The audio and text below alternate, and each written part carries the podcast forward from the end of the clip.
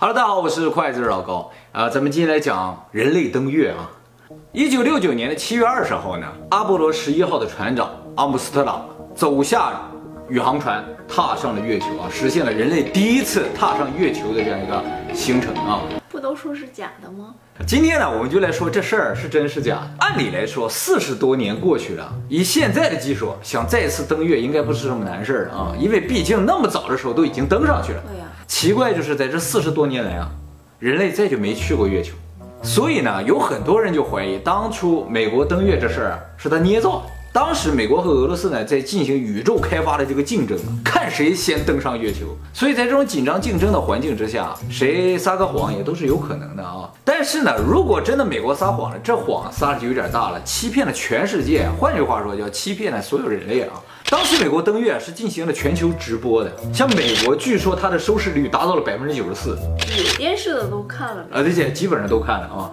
但是在整个登月过程中啊，出现了一个比较奇怪的事情，就是直播的中间啊，信号断了两分钟。这两分钟呢，就成为后面大家谈论的一个话题了。究竟这两分钟发生了什么啊？其实呢，最早在一九七四年的时候，就有人怀疑美国登月是骗局了。那个时候呢，有一本很著名的书叫做《我们从来就没去过月球》。看过这本书的人呢，都觉得美国登月是个骗局。而且呢，有人说啊，这个美国整个登月的过程啊，就是提前在摄影棚里拍摄好了啊，然后呢，到时候就放给大家看而已。而且呢，是由美国当时非常著名的导演啊，叫史丹利·库伯利克啊拍摄的。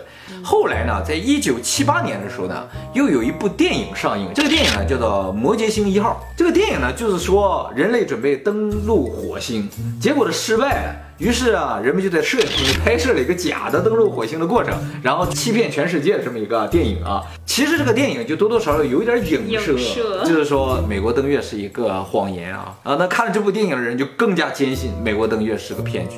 好了，那么这个我们现在说的都是怀疑而已啊。那有没有什么证据呢？其实呢，怀疑登月是骗局的人啊，找了很多的证据。在登月的时候呢，插了一根美国国旗在那儿，是吧？啊，这个美国国旗啊，看上去迎风飘扬的啊。有人就说了，这是不可能的，因为月球表面呢是没有空气的，就没有风，没有风怎么可能迎风飘扬呢？是不是？这个事情呢，NASA 是有解释的。NASA 说啊，确实月球表面是没有风的，但是呢，这个国旗啊是由一个竖着的棍儿和一个横着的棍儿支起来的，插在这个月球地面的时候呢，还要往底下转嘛。然后这个棍儿它就抖动，抖动的话就带动这个旗子，好像在飘扬。哇，好会说！而且呢，就是因为月球表面没有风，也没有空气，所以没有空气阻力，它这个抖动吧就会时间更长，匀速进行下去啊。对，就不会受到什么摩擦力或者空气阻力的影响，就一直在这抖着，所以看上去啊就像迎风飘扬。按理来说，在月球上拍这个照片啊，只有太阳一个大光源。但是呢，从这个照片上感觉出来啊，影子好像有点模糊。宇航员的这个面罩上也反射出来一些其他的光源，就感觉像在摄影棚里一样。NASA 说啊，确实大的光源就太阳一个。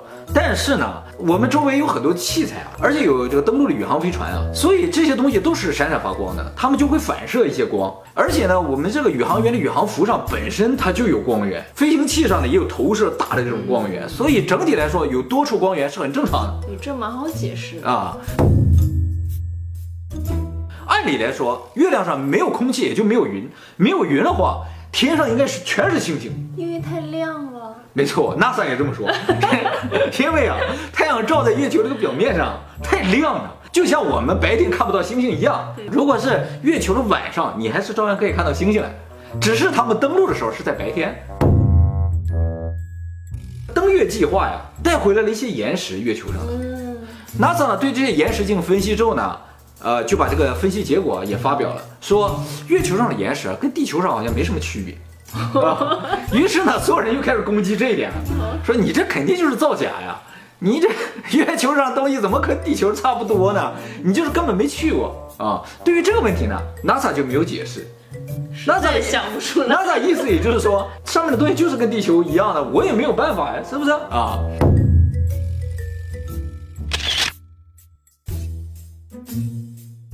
有人说这明显就是你的道具，所以有块写着 C 的岩石，你们没注意到，结果就拍下来了。就有一些人出来替 NASA 说，这也就可能就是岩石长什么样都有可能，上面有个纹路像 C 啊，或者是有个灰尘像 C，那都很正常，是吧？啊，那么这么多人质疑 NASA，NASA 呢就拍出了一个铁证，说我们肯定去过月球。这个 NASA 的铁证就说月球上有负规反射器。这个复归反射器就是我们登月时候放在上面，它是用来精准测量地球和月球之间距离的，就是像一个反射板一样，地球就发射一个激光过去，从这就反射回来，大概就知道距离了啊。那他说我们在上面有好多设备啊，设备可以发上去的吧？对，那有些人就说了，你这就是在空中扔上去了，所以在这个问题上就争论不休啊。其实啊，人类登月不止这一次。人类总共登月六次，都着陆了，都着陆了啊！只是呢，大部分人对第一次印象比较深，以为就登月了一次，其实总共登月六次。美国这个阿波罗计划呀，总共发射了七次要登月的飞船，有一次呢失败了，剩下六次都成功，就是阿波罗十一号、十二号、十四号、十五号、十六号和十七号。十三号。十三号呢，发射出去两天。突然间，氧气罐爆炸，上面的三个飞行员全都躲到这个本身要降落到月球那个登陆舱上了，然后在那里边关上所有的设备，然后保存自己的氧气和电力，然后靠仅存的一点点的电力返回到地球人。没有人员伤亡啊。都说十三号。啊，对对对，这偏偏就是阿波罗十三号没成功啊。那我刚才说的剩下六个都成功，而且成功到什么程度？第一次去了只是落地踩了个脚印儿，插了个国旗，然后后来啊，甚至都把车弄上去，在上面开车了，月球车你知道吧？有点像拖拉机一样的，在上面开，开出去好几十公里呢，采集了很多很多的岩石回来。都没有什么印象，都没有印象，是不是啊？这是在哪个哈哈，这也有可能啊。那都是美国，没有别的国家，都是美国。俄罗斯呢，当时也跟他竞争，但是呢，俄罗斯中途就放弃了。其实登上月球的人还是蛮多的，每次的宇航员都是不一样的啊，大家也就只知道阿姆斯了，是吧？为了证明人类去过月球呢，NASA 呢发射了一颗月球勘测轨道飞行器。这个飞行器在二零一一年的时候啊，超低空的围着月球飞行啊，拍摄了很多照片，在那些照片上就可以非常清楚的看到当时月球车跑过的那些轮胎的痕迹，甚至插的那些旗子，还有。踩的一些脚印儿，为什么月球上这些轨道的痕迹过了那么多年还能保留在那儿？是因为月球上没有空气，所以就没有风，不会风化。他说拍的非常清晰，但是我看上去还是还是有点不清晰了，是吧？啊，反正 NASA 说，哇，这就彻底证明了，就是人类真的去过月球啊。当时这个视频信号是从月球发到澳大利亚，再从澳大利亚发到美国，然后从美国发到各个国家的电视台的啊。全世界范围有很多无线电的发烧友啊，他们都拿着自己的设备啊去窃听这个信号，然后就有人截获到信号，就是没有放在电视上来，就是阿姆斯特朗啊突然间说什么那是什么，然后地面站呢就说怎么了？你看到了什么？阿姆斯特朗说好大，真是不可思议，有别的宇宙飞船。呃，在火山口边缘附近啊，好像他们正看着我们这边，是圆盘形的。然后呢，当时呢，负责通讯系统的，也就是月球和地面通讯系统的这个人啊，他就证明说，当时阿姆斯特朗确实把通讯信号切到了医疗频道。通常呢，这个医疗频道是用来宇航员和地面的医生进行沟通的这种个人隐私的问题的时候使用的频道啊。是不是阿姆斯特朗突然切到医疗频道说了上面这些话呢？啊，就很有可能了啊！阿波罗十一号上，除了阿姆斯特朗之外，第二个下到月球上这个人啊，叫做艾德林。这个艾德林呢，后来也证实说，其实在这个阿波罗十一号飞往月球的时候，他们已经目击过两次不明飞行物。这个艾德林啊，是开宇航飞船的人。第一次呢，是他自己看到了，他看到一个东西的跟在他们这个宇航飞船的后面。然后他马上联系了地面，说：“我后面跟了一个东西。”地面塔就说：“是什么东西？是不是两天前你切掉了这个火箭推进器？”他正在犹豫的时候，地面突然又说：“两天前切掉这个火箭推进器在哪儿？我们是知道的，不应该在你附近。”说完这个话之后呢，他再看后面那个东西好像就没有了。第二次呢，是三个宇航员都注意到了一个闪着白光的东西一直跟在他后面。后来人们也发现，阿波罗十一号并没有降落在原定的降落地点上，它降落在一个离它原定降落地点非常远的地方。于是人们就得出两个推论：他们是不是看到了不明飞行物之后，去追踪这个不明飞行物，所以偏离了轨道？这是第一种可能。再一个就是他们要降落的时候，突然发现原定的降落点有什么问题，造成他们不能降落，于是临时改变了这个降落地点。啊，这个改变呢，造成他们这个燃油啊几乎全部耗尽，差点就没有油飞回来了。其实准备这次登月之前两年啊，NASA 呢发了五个小的飞行器，一直绕着月球在这转，在这拍摄，寻找降落地点。于是拍了很多月球背面的画面。这些画面呢属于国家机密，所以在传往 NASA 之前呢，先传到了美国国家安全局的一个秘密的研究室。有一个叫卡尔沃尔夫的人，正好呢就在当时这个秘密研究室下属的一个公司里边负责精密仪器维修的人，他呢就有机会进到这个研究室。于是呢，他看到了他这一辈子都不会忘记的几张照片。他说里面有很多的照片啊，就是拍摄了月球的背面，有很多建筑，有塔呀，或者一些像基地一样的建筑。那他说这个话呢，有很多人不信。后来呢，有一个人的说法呢，就让他这个说法变得很可信了。就是当时美国和俄罗斯进行军备竞赛的时候呢。呃，找了很多超能力的人，两个国家都是在这找。他们找这些超能力的人呢，首先是为了研究，为了训练，也为了利用这些超能力的人帮他们服务啊。其中有一个特别有名的人，这个人叫斯旺，他可以算是这个世界上最有名的超能力人。他的超能力呢，被美国的 CIA 认证了，而且呢，啊，他简直就是遥视能力这个能力的代名词。于是美国国家安全局就把这个斯旺叫去了，然后呢，让他遥视月球背面几个地方，他就遥视了。他看到了和那个人描述一样的建筑，他在遥视半途中突然说了一句：“他看的那些建筑里有什么东西？”看到他正在看，于是美国立刻终止了让他遥视这个事情。这个事情应该是斯旺自己说的，有可能是美国政府让他说的呢，就是让他非得说你看到建筑之类的，是吧？那那可能也是个可能吧，为了吓一吓苏联，真的 说你看我们这人都看到那么远的地方了啊。好，说了这么多都市传说，我们就认为这些都市传说都是假的，都是瞎编的。美国就是真的去过月球啊，月球也就是那么简单的个东西。